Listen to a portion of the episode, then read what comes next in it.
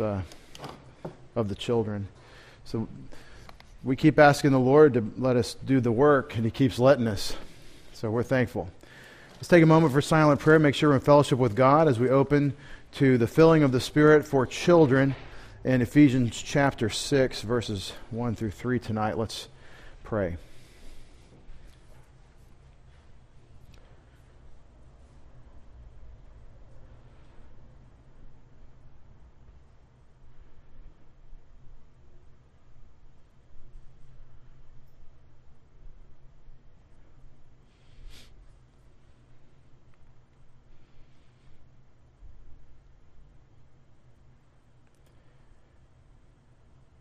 Heavenly Father, you've promised us that if we would draw near to you, you would draw near to us. You've commanded us through your scriptures not to neglect our so great salvation. And the Apostle Peter commanded that we grow in grace and the knowledge of our Lord and Savior Jesus Christ. Father, Paul promises that, or Paul prays that you would cause the Thessalonians' love to increase and abound still more and more. Father, these are all our desires. If we delight ourselves in you, you will give us the desire of our hearts. Father, if our delight is you, then you're what we want. Help us know you tonight as our beloved Father, to know your mind, so that we can obey you. We can obey your Son. We can walk worthy of our calling as we consider what is best for our children. pray in Jesus' name. Amen.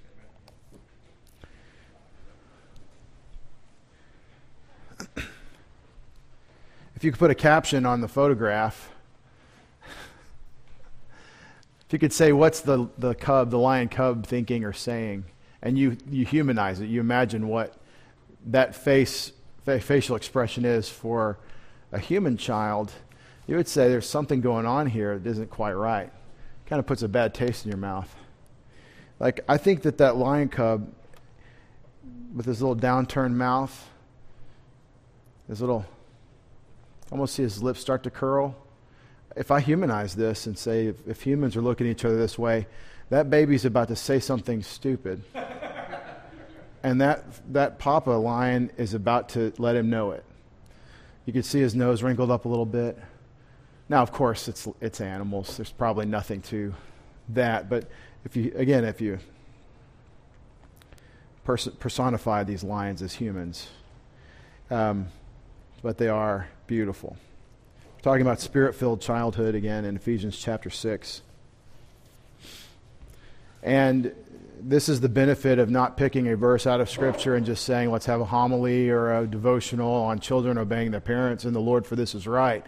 But putting it in its context, why does Paul talk about children obeying their parents in this summary command that the children must learn and abide by? It's because Paul is teaching the consequence of the time in which we live, where the one new man in Christ from chapter 3, who's saved by grace through faith in chapter 2, has the Holy Spirit in chapter 4 and 5 and 6, and the Spirit of God is in you to fill you. So we're commanded in Ephesians 5:15, therefore be careful how you walk not as unwise, but as wise, making the most of your time because the days are evil. So then do not be foolish, but understand what the will of the Lord is. The command to understand the will of the Lord. I do not believe that when Paul says understand the will of the Lord, that he means something that God hasn't revealed to us in the Bible. I don't think he means the secrets of God's special purpose for you that you have to unlock by intuition or tarrying or fasting or uh, pray until you feel peace or something. I don't think he's talking about that at all. He's saying get with the program. God has revealed his will to us, so get to know it so that you're stabilized. Don't be foolish, but understand what the will of the Lord is. So we're careful to pay attention to what he said. You know what he wants because of what he said. How do you know what someone wants? Well, a person that is less successful at communication than you and me. A person that, well, that, I'm sorry, that's less successful than the Lord someone like you and me, will often assume that the other person knows what we're thinking. You ever have that experience? What's wrong? Well, you didn't do the thing that I thought you were going to do. Did you ask me to? No. Well, why are you upset? Because I thought you just knew that that's what I wanted. We didn't communicate. That's not what God's playing here at all. Knowing what the will of the Lord is, is knowing what He said and what He wants. He's a wonderful communicator, and in fact, that's the basis for all relationships. God's spoken to us through His Word. We speak to Him in our prayers. That's your spiritual life. So he says, Don't waste your life. Don't get drunk with wine, in which is dissipation, but be filled by the Spirit, with the result of speaking and so forth. So we're talking about the nature of the Holy Spirit filled believer's experience. Grammatically, the Apostle Paul is saying there are certain results that you should expect that will be the manifestation of this influential work of the Holy Spirit using the Word of God in you. When the word of God richly dwells within me, I have the same effects in Colossians 3:16 as when the Holy Spirit fills me in Ephesians 5:18 because what he fills me with is the word of Christ richly dwelling within me. That's why we spend so much time. That's why it's been for 2000 years the focus of the church to pay close attention to the word of God. So when Paul gets to children obeying their parents in Ephesians 6, he's talking about the outcome of these Christian children with the third person of the Trinity resident in their hearts forever to indwell them for the purpose of filling them with the content of God's Word in, a, in an, an ongoing, rich fellowship rapport called the filling of the Holy Spirit so that they're able to make the choices that go with the character of Christ and obey Him. So we're talking about the richness of the spirit filled life as it relates to all household relationships. I've said several times these are the most difficult relationships because you're closest to these people in the household, and therefore you have the most occasion to offend one another with your sinfulness. And so now we're to parents and children. Remember, every one of these household relationships is under submit one to another in the fear of Christ in verse 21. The result of the filling of the Spirit is how we treat one another in submission one to another. And then, children. In every one of the household relationships, the lower authority is addressed first because their submission is a direct submission to authority. The person with higher authority, like husbands, like parents, like masters or bosses, management, in, a, in, in an economic situation, understand. The higher authority person submits in a totally different sense than the person that's under their authority. He serves, he puts himself out for. He, he's, he's the Lord, but he is under them in terms of providing for their needs and disregarding his own comforts or glory. Again, the pattern of this, um, probably said it 15 times, but it'd be worthy for you to be able to I, I, don't, I don't want you to, uh, to not forget. I want you not to be able to forget. Jesus is your paradigm. He's the Lord of all, yet he puts the towel and acts as the slave in the household in John chapter 13. It's a picture of exactly what Paul is talking about here.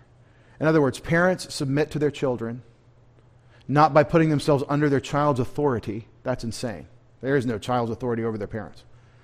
But in terms of providing what parents must provide if their children are going to, to be what they need to be, which means that you sacrifice your own comforts, preferences, desires, all those considerations in the interest of God's will, his revealed will for the children. In fact, helping them obey us, I'm going to suggest tonight, is a, it turns out to be a sacrifice. It's a sacrificial labor of love on our part.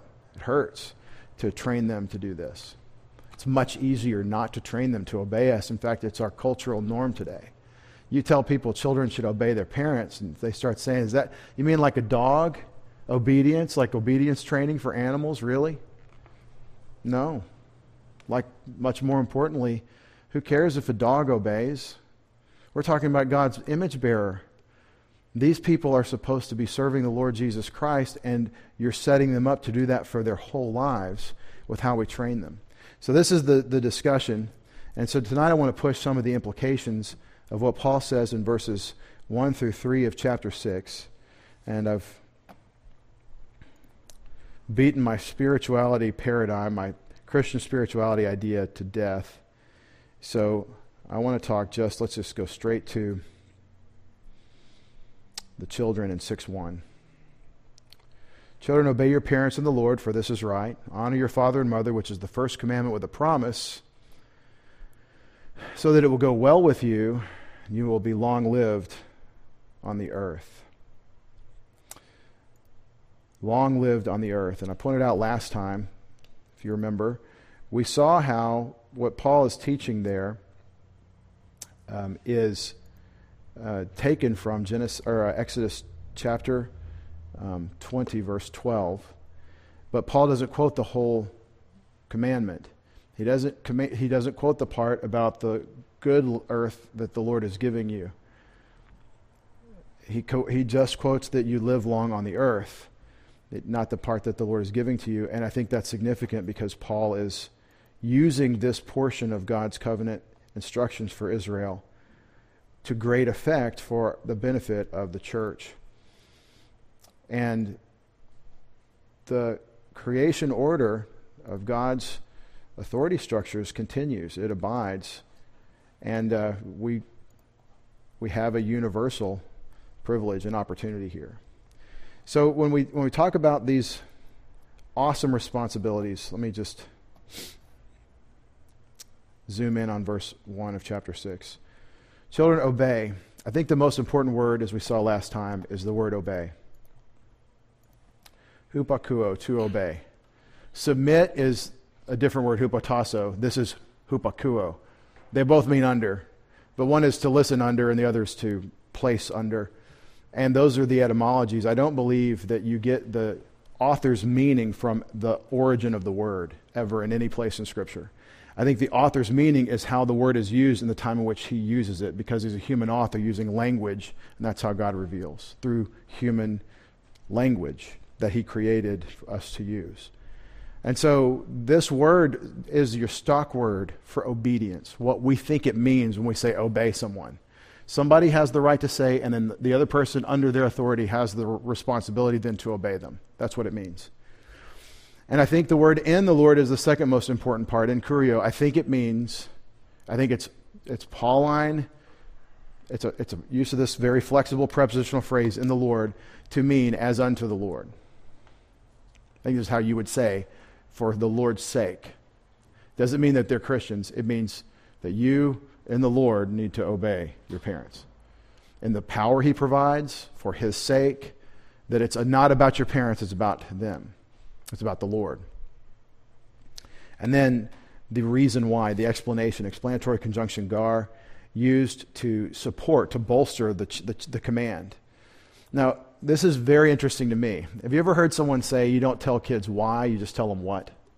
Right? You don't tell them why you make the decisions you make. You just tell them what they need to do, and they need to learn that. And there's some truth in that because the, the, the name of the game is obey. It isn't reason through and then decide if you think the command is worthy. No, it's obey the command. That's what the children need to do because they're learning to submit to God. Obey your parents in the Lord. It's for His sake. But notice that this stock command for how to train children or that we should train children gives you an explanation why you do it. it gives you two explanations why. The first one is that God judges it as dikaios, righteous. It is the righteous response to righteous creator, to the God that we serve. It is righteous. Now, that's not a quote of the Old Testament. That's New Testament law of Christ. That's what Jesus is commanding through the Apostle Paul. For this is righteous. But there's more. There's more when you want to think through why. And he pulls from, again, Exodus 20, uh, chapter 20. Honor your father and mother, which is the first commandment with a promise, which is so that it will go well with you and you'll live long on the earth. Second reason why you have to, little children need to learn to do this, is not just because God says it's righteous, but because that means there's a favorable outcome for them. So it's both. It's both things. Well, I think we should be motivated merely by our love for Jesus and just do what he says for his sake because he thinks it's right. Well, that's fine. I'm not motivated by the notion of eternal rewards. I just love Jesus. Well, wait a second. The Bible presents the motivation of reward all through. That when you do things because you love him, he rewards it. And he sets that forth that there's a coming judgment as motivation for us to serve him. So we should be thrilled that we love him, and that always goes well with us and equals life, long life. You live long on the earth. and it isn't live, it says you will be long, long time on the earth. Literally. I've, that's, this here is Amy, that you will be long on the earth. So even my, I don't really like my own translation as much. All right, that's an ugly screen back there.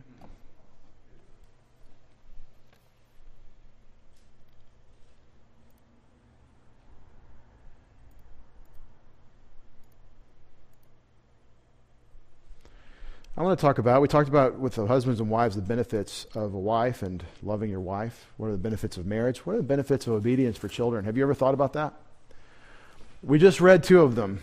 Jesus Christ, God the Father, the, the Spirit, the, all, all three persons uh, who share one essence, which includes God's righteousness, which declares righteous when we obey our parents as little children. Um, the higher authority makes the declaration that they have the right to make. The person under that authority obeys that. God says righteous. That, that accords with his divine order, his character. So there's one benefit. We've said long life on the earth. It's kind of obvious. We threaten our children with this all the time. I think, it's, I think you should. We want you to live a long time, so you have to learn to submit to duly constituted authority. I say these words in my family all the time. We want you to live a long life, so you have to learn to submit to duly constituted authority. Where did the authority come from? All authority proceeds from God if I tell you what you're supposed to do and you're under my authority, then you have to see that as your now your responsibility to the Lord, okay, for your service to him. It's not about me. It's about him. I do I better be doing what I'm doing for his sake. I better make my decision and make my commandment based on what God has said, and then they need to obey what I've said for his sake also, and that's Christian household. That's the idea. But what are the benefits? Some benefits of obedience for children. First of all, we said the ultimate is that God says this is righteous. Do you know of any other absolutely certain way for your children to, to in their day to day, I mean, moment by moment life, to say what I'm doing is right before God? That you're absolutely certain it's right? Think about the benefit there. You could say, no, Pastor, when we trust Him, He declares us righteous. Whether we're an unbeliever, we trust Him for the first time, or whether we continue to trust Him, the faith that man gives to God is always declared dikaios, justified, righteous. It's always in accord with His perfect standard, His perfect standard of His character. So, um, I think that's of tremendous benefit, but it sounds kind of forensic. Forensic is uh, an abstract concept, isn't it? Forensic, it's, you know, it's, there's a standard that is just a principle that we say is right. Interestingly, the Hebrew scriptures are, are begun with a preamble to a law that's a forensic set of instructions for a people to abide by a forensic concept. And that's how God initializes his revelation to man but but teach the kids righteousness. I mean, that's what you're constantly doing, and they learn that. But you've got to you got you got that's a long a, a long process to train that. God also says it extends their lives, and um, we want to bless our kids. Um,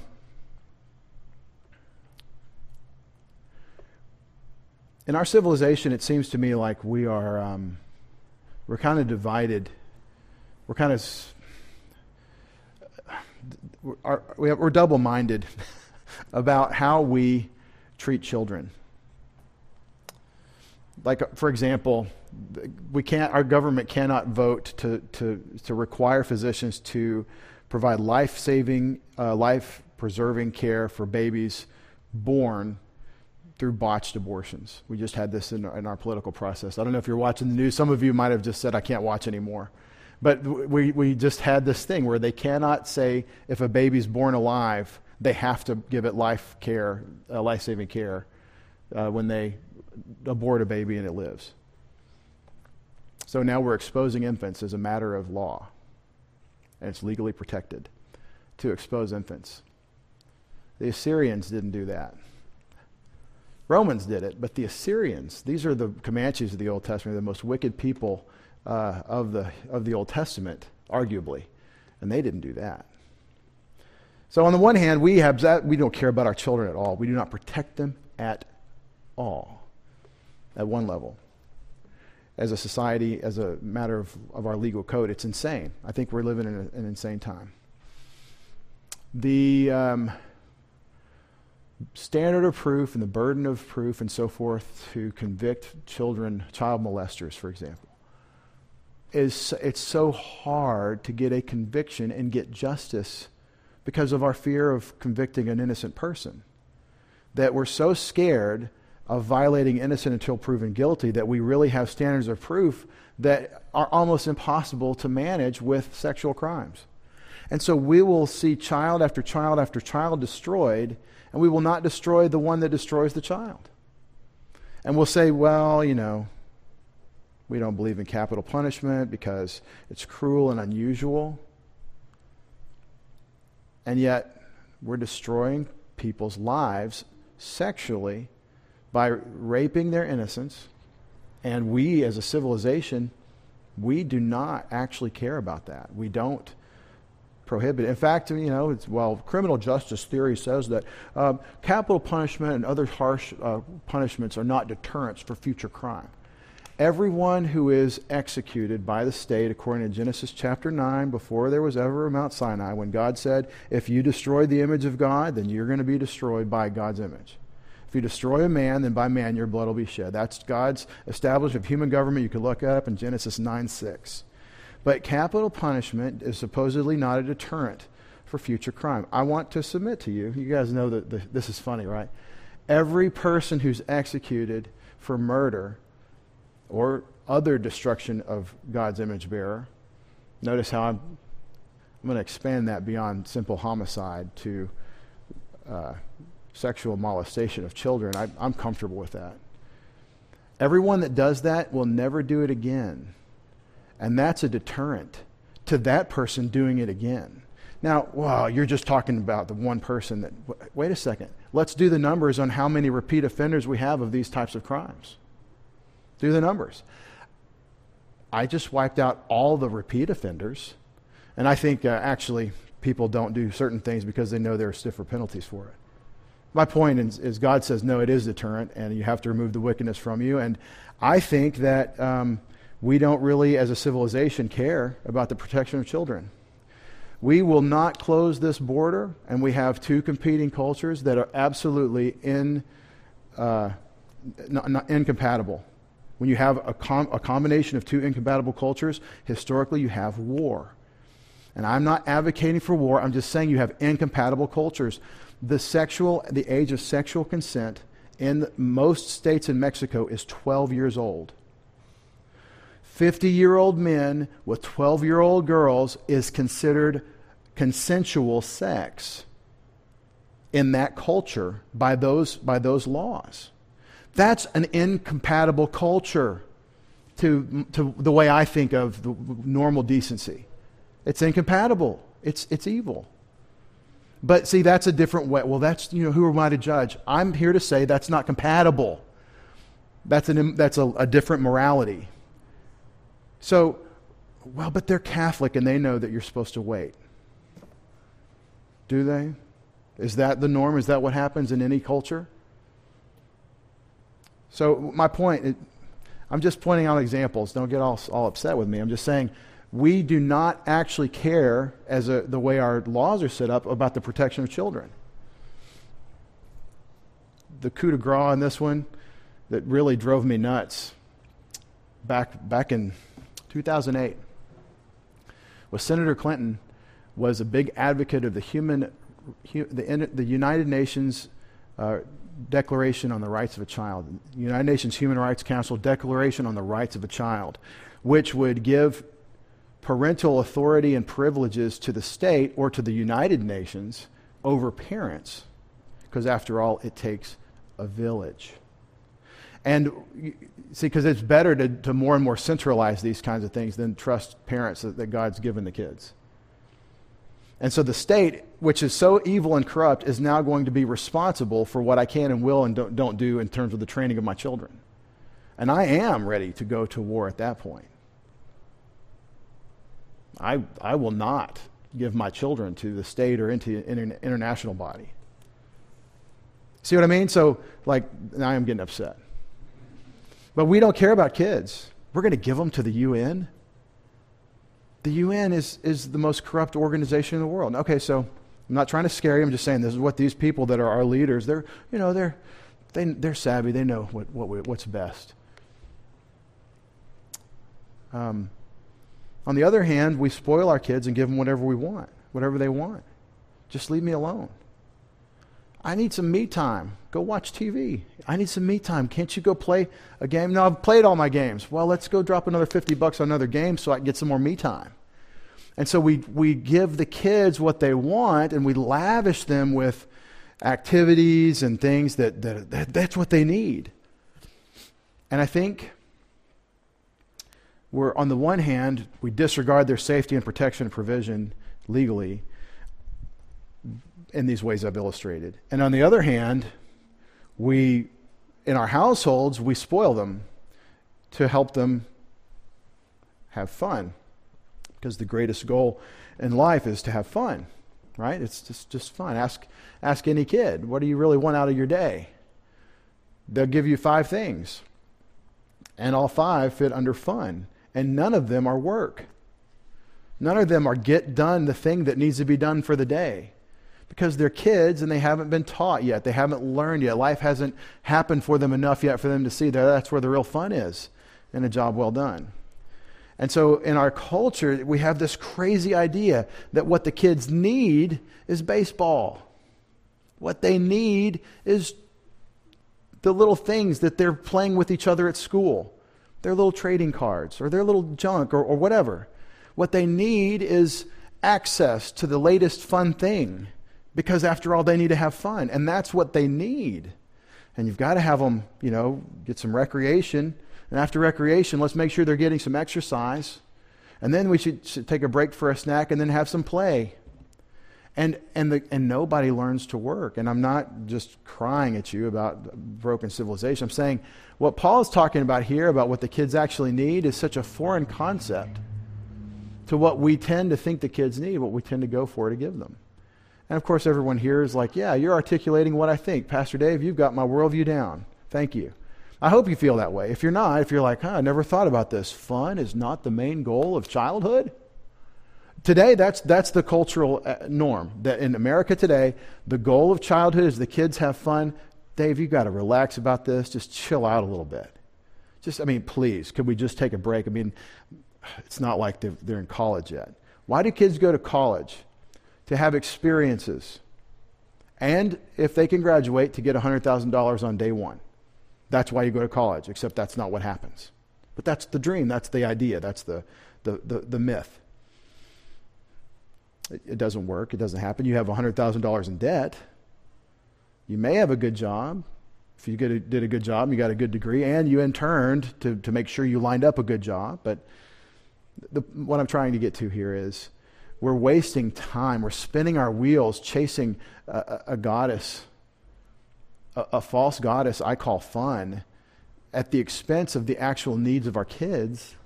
So in our households, we're giving them and giving them and giving them, but we're just like the state. We're not caring about what they really need.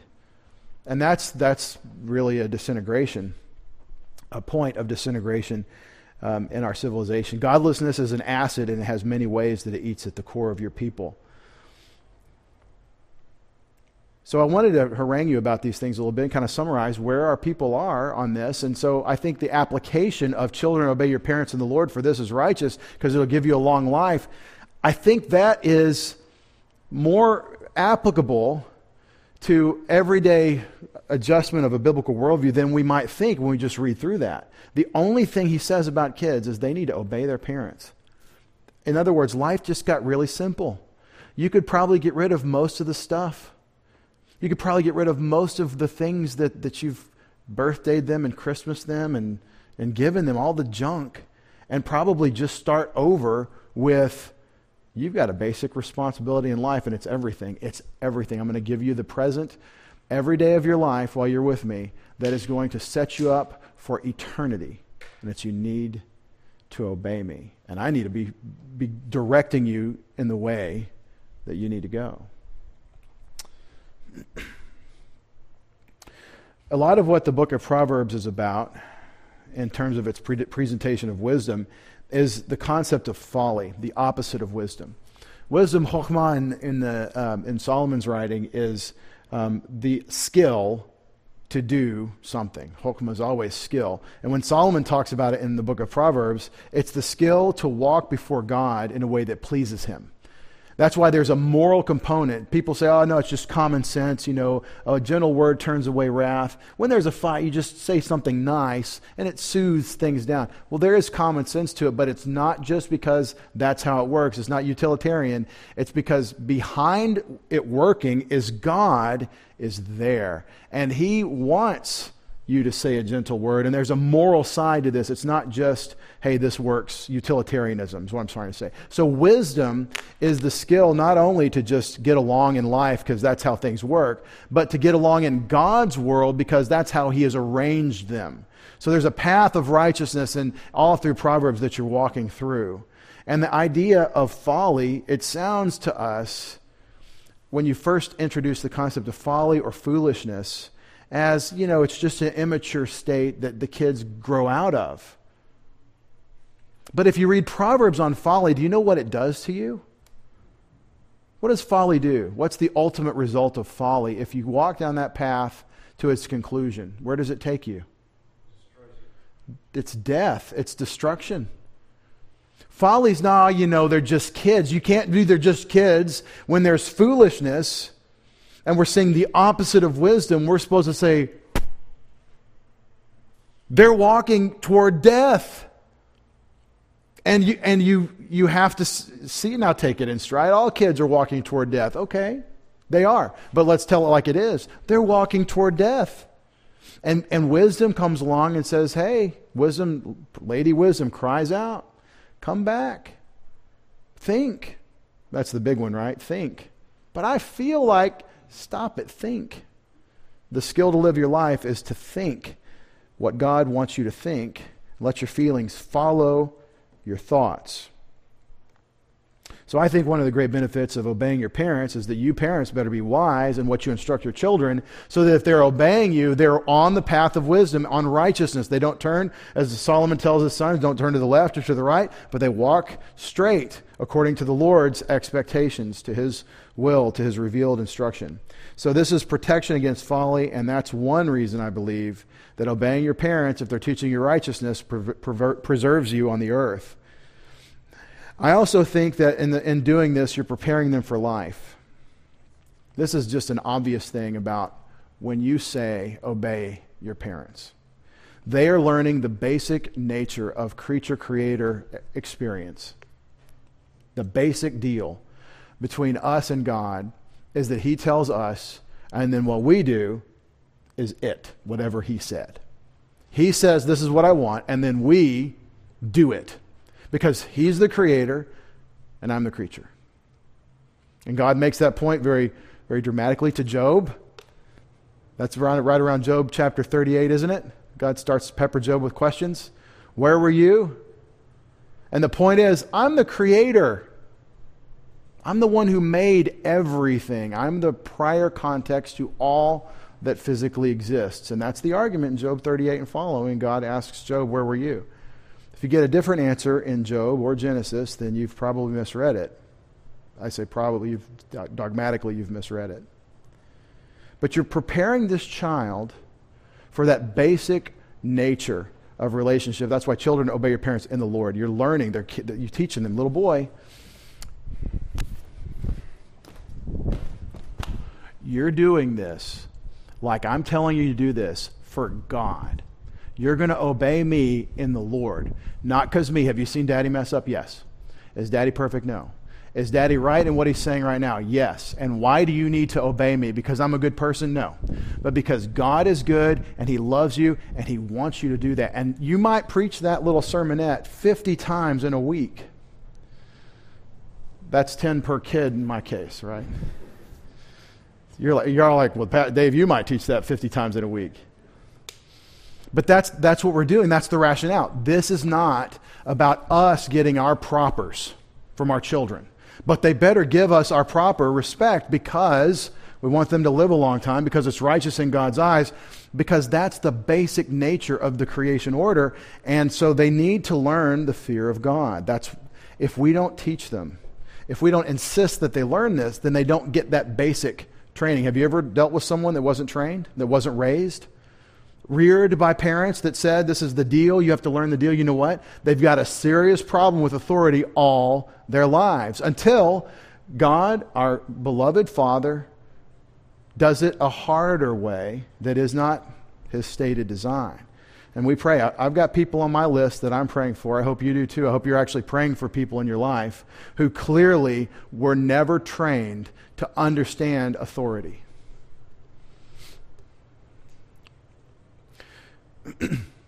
civilization, cu- culturally, our, our people seem to have a better grasp on this right around 1942, 41, 42, than we did around 1965. Know what I'm talking about? There were people that dodged the draft in the 40s, but it was something no one talked about, and you you tried to keep that on the down low. See, the, the, the kids, it's, teen, it's, by the way, it's teenagers. You're asking teenagers to go be paratroopers. You're asking teenagers to go run, run in, in boots and, and shoot and all the things that, that they have to do. That's the horror of war is that our youngest and, you know, they are are bleeding out their lives for, for our freedom. That's, it's awful. It's absolutely awful. In a fallen world, it is the, it is the norm, but it's awful. But our, our people, my grandpa, both my grandfathers, they knew they were going to war on Pearl Harbor Day. And they knew pretty soon after that that they were going to have to pick a service before a service picked them. And so both of them, my, my, uh, my dad's father uh, was a mechanic in the Army, and when he had an opportunity to switch over to the Air, For- Air Force, um, he, he, took it and became a bombardier's mate on a B 17. And I think he regretted that. you watch the movie 12 O'Clock High, it kind of presents that was a horrible thing to do, but he did it. All, all my life, I heard about how we were supposed to do 20 missions and go home, and we had to do 40 missions and go home, but we were supposed to do 20 missions. And, uh, and this big, big target flying slowly over Germany, uh, bombing it. So uh, my, my mom's dad um, saw two options when he went in. He went and volunteered because the draft was coming. And, um, and he said, uh, they wanted us to do this new thing about jumping out of airplanes, and I knew I did not want to do that. So I volunteered for armor. And I, so he was, a, he was a tank destroyer. He was a tank, a fully tracked vehicle uh, guy that could shoot at Tiger tanks. Um, but he was on the ground. He was in the Battle of the Bulge, actually, which is, I wish I could have gotten more out of him about that um, when I had the opportunity. But um, anyway, um, the, the, the, that generation just said, okay, we're going to have to go. And when the government said, you're going to have to go, you know what they said? We know. And there were people, there was a percentage of the people that were rebellious and didn't want to do it, and they had to be forced. But it was a totally different civilization. By the time their kids were asked, well, gently asked, y'all are going, they said, no, we don't believe in this. No, we don't want to go. Absolutely not. And so duly constituted higher authority said, you're going. And then the lower subordinate authority, subordinate said, no, we're not going. And we lost that war not at the Tet Offensive. We won the Tet Offensive. We lost it because of our attitude as a civilization. We, we lost the whole thing. And, and we, we could talk about the relative merits of the politics and all that stuff, but that's not, that's not the job of the person who is being asked to go. You're not that elected official. You need to go. And so we could argue all day about a duly constituted higher authority. My point is that um, we're going to be very countercultural if we teach our kids that uh, somebody delegated with authority from God needs to be obeyed. But that should be the first thing our children learn about life because we are their world. You know, that's the way God made you as parents. You're the world of your little kids. And some of you are like, I don't have little kids. This doesn't apply to me. Hey, you know exactly what I'm talking about, and you can certainly encourage those around you, and they need it. We need your encouragement. We need your prayers. The children need it. All you aunts, that's aunts where I'm from, all you aunts and uncles and grandparents that are surrogates for my family, listen carefully. The, the little children have their parents as their world because they're about to go out into a world before we think they're ready. And they need to negotiate it with wisdom and grace in a way that honors God. And the only hope they have to do that, as far as we know, is that, well, the only hope, what God has uh, equipped them with is us to set them up for that. And the first thing you've got to figure out is who's in charge. Children, obey your parents in the Lord, for this is righteous. And so this is, this is their spiritual life. This is how they walk by the Spirit. This is how they go in, uh, in, in, a spiritual frame, in the power of the Holy Spirit, to be pleasing to God. They obey their parents. It's preparation for life, and I think that's kind of common sense. But more importantly, I believe it's preparation for eternity. This, to me, is the most important reason for any of the commands in the New Testament. Any of the commands in the New Testament are not primarily about whether I feel like it now. It doesn't say, if you feel like loving your wife, love your wife. It doesn't say, wives, oh, uh, submit to your husbands um, if you feel like it. It says, do it. Now, what's the deal here? There is coming an evaluation of our deeds done in the body, whether good or bad. And the evaluation in 2 Corinthians 5, 10, uh, 9 and 10 on whether it's good or bad at the judgment seat of Christ, the Bema of Christ, that basis of judgment is good or bad. And in context, verse 9, it's whether it's pleasing to the Lord Jesus Christ or not. How will I know what is pleasing to him?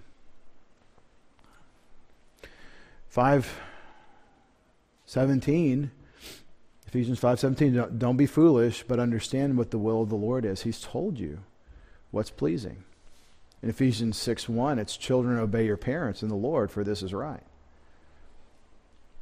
How can my kids in their day, how is my son or your son or daughter, how is their day to day advancing their experience and God's glory, more importantly, at the judgment seat of Christ?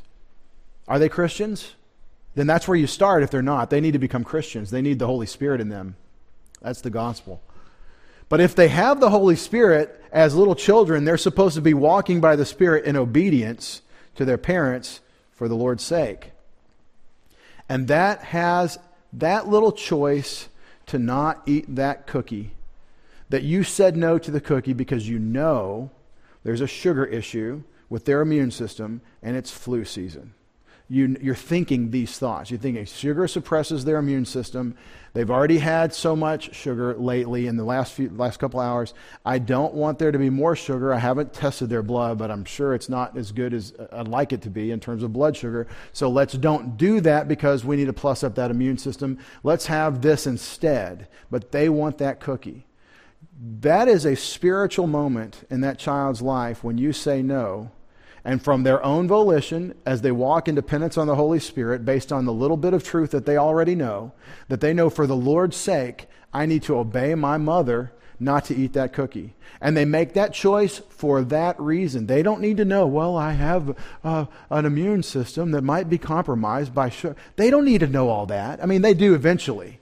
But right now, in the moment, they need to know the Lord is God. He gave me mommy and daddy. Mommy said no, and for his sake, I will say no to myself. and they learn to restrain their lust. They learn to have self control, and they made a choice that will, pro- I, am certain, not probably, we certainly, it'll echo for eternity at the judgment seat of Christ because you receive recompense for whatever you've done in the body, whether good or bad.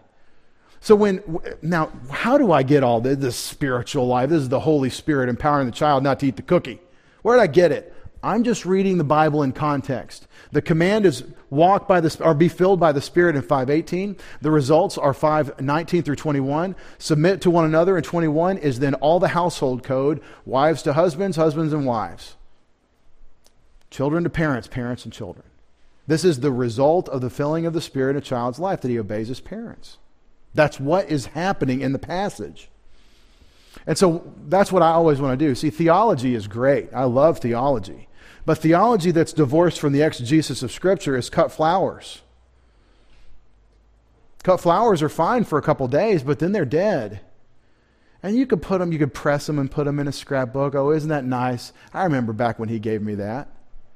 But that's not nearly as nice as a big, beautiful flower garden that's the flowers are alive and thriving and growing in that fresh soil. See, the soil in my illustration is the scriptures. And the theology of authority and obedience and so forth that we're talking about, that is growing right out of what Paul is saying here. So I would never want to make it just about, well, here's what we need to do to obey. What I'm doing tonight with this is an, is an attempt to apply what the benefits are, what it, why, and how this works in your child's life. I want you to think in terms of eternity when you think about the walk by the Spirit and the effect of um, His work in your life through the Word. So, this is true for little children. What does a child's spiritual life look like? He needs to keep short accounts with God. When he commits personal sin, he needs to confess his sins if he's a believer. Because he, like you, needs to have his feet washed when he gets them dirty along the way. Does he need to become saved again? No, he's already had a full bath, but he needs to wash his feet. That's John chapter 13. There's a partial cleansing for those that belong to the Lord Jesus Christ. And you need to teach your kids to do that. But that's not all you need to teach them to do. You need to teach them to obey all that Jesus has commanded, as he says in Matthew 28 19 and 20. And so this is the big one that directly applies to them. You obey me. Go get in the car. Doesn't sound very spiritual. But I feel like doing the thing that I'm doing right now, and what I don't feel like doing is stopping that and going to get in the car. You're starting to feel like I could preach this all night, right? I, I have an endless supply of material. Illustration after illustration. This, this message has been in preparation for at least 10 years. Now, go get in the car. I don't feel like it, but he said to. The Holy Spirit does his thing, somehow combining my consciousness with what he's already taught me. And I think, I know I'm supposed to. My conscience has been calibrated and now it pricks me. I need to obey. And I need to do it for his sake. And I even think maybe my little verse that I've memorized children, obey your parents in the Lord, for this is right. And, and then there's this other thought that comes alongside that, and I want to be right. I want to obey my Savior. I want, I want Him to say what I do is right. And that's more important to me than how I feel about playing this little thing I'm doing. And all this, I'm not saying that this is a long, drawn out process. This happens instantly with someone that's practiced in this, that has this, this thought process, this rationale that's already in there. You don't even, ha- they never even think it through. It just all happens. But, but I'm trying to, to slow down the process to show you all this motivation for why we do what we do is part of this spiritual life. So now, all of a sudden, because God said, and because my dad said, now I am putting down what I felt like doing and in submission to God, going to obey my father and get in the car. And I believe that that's one little victory that you will hear about later. It's an eternal consequence of glorifying God. Jesus says, Without me, you can do nothing in John 15, 5. And I think this is what he's talking about. We walk in dependence on God the Holy Spirit. And so God is working in you both to want and to do his pleasure in Philippians 2 12 and 13. So we're preparing these children for their evaluation and their inheritance. Here's the big takeaway if I wanted to do like a one There it is. We deprive our children of these benefits when we don't train them to obey. They don't get this. I think that we are guilty as a civilization in general of child abuse by neglect. And it isn't neglect like you left them there in the house alone for 12 hours at a time. I'm talking about we haven't seen this as the essential nutrients of their spiritual development. We don't see it. See that we don't think when they disobey that this is about God and their eternal outcomes and the judgment seat of Christ. We don't think about that spiritual stuff. We think, no, they're not going to treat me that way. We think that's bad and, and I, I don't deserve that, and, and it, it becomes about us very quickly. And that's a, that's a trap. It's not about us. Our household is supposed to be walking before God. And this is an instance where part of our household has said no. And that needs to be addressed. And I think that we are depraved as a civilization because we're deprived of the Word of God, and our kids are anemic. They're starving to death spiritually. Now, some people will love this message because they feel like they're there, because they've got it locked down. And for that person that thinks he's got this sorted out, or she, I would say, watch it. Be careful thinking you stand lest you fall because it very well may be that in your personality, you just like being served. And you have them serving you. And that's not what Ephesians 6 1 through 3 says. Children, serve your parents for their sake, for this is right. If you're the dictator who wants to be served and your children are serving you, that's not what we're talking about at all. You are to be serving them as you put yourself out to train them yet again to go through this and see it as the privilege that it is. Paul says that uh, it's wrong for. Um, for children to take care of their parents. He tells the Corinthians it's wrong for the children to be providing for their parents, or the parents want to take care of their kids by way of inheritance, he means. He doesn't mean it's, it's wrong to provide for their needs. He's saying that it's wrong that the parents are out of out of retirement resources and the kids are spending their wealth to, to, provide for the parents. That's backwards. Parents want to put by and leave a legacy of wealth for their children. That's, I, I forget the place in 1 Corinthians. But um, I want to ask this question what about the inheritance issue? This is a big thing when you talk about big picture with having kids.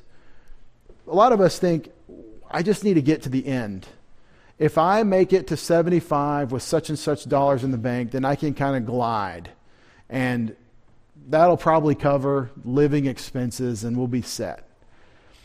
Well, that's good. I mean, you didn't burden your children with, uh, with your rent or heat or whatever.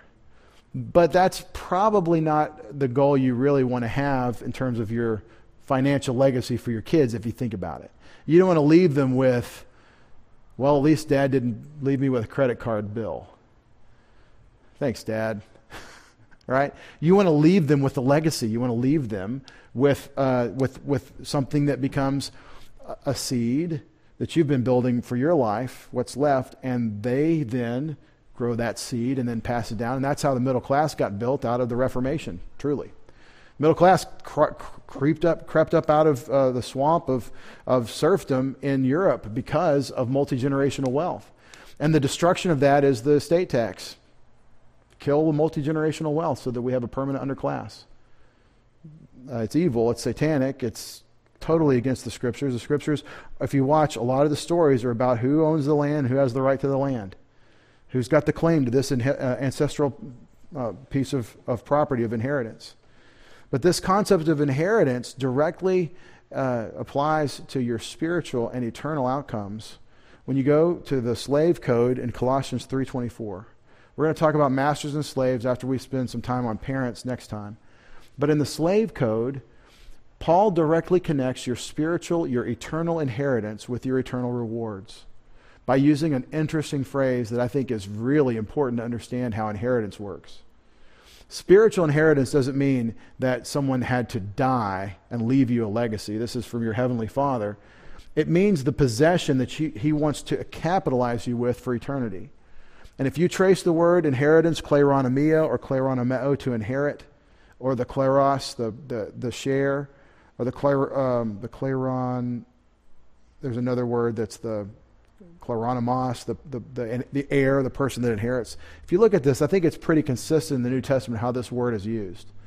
It means something that God wants to give you as an eternal spiritual asset. Rewards echo this pretty closely. I think Paul ties it together in Colossians 3:24, the reward of the inheritance. I want my kids to when I die, I want my kids to have something that they can pass to their kids. And I don't mean grandpa's watch. I'd like to see something build that they continue to build that, that, that you know, years from now, they can say our family had a, a, a legacy of savings and industry. And, uh, and so because we worked and they worked, we have something to pass on. And this is the family um, ethic. I want, financially, I want that to be true. I think it's a good goal to have. But let's talk about what the Bible is really about. Spiritual wealth, uh, you can't put, you can't have your lawyer read something to someone after you die. Here's your spiritual inheritance. And God doesn't have any grandchildren. It comes directly from God. I can't give it to my kids. I can just set them up to receive it. In Ephesians 1:14, the apostle Paul identifies the Holy Spirit as a portion of your inheritance.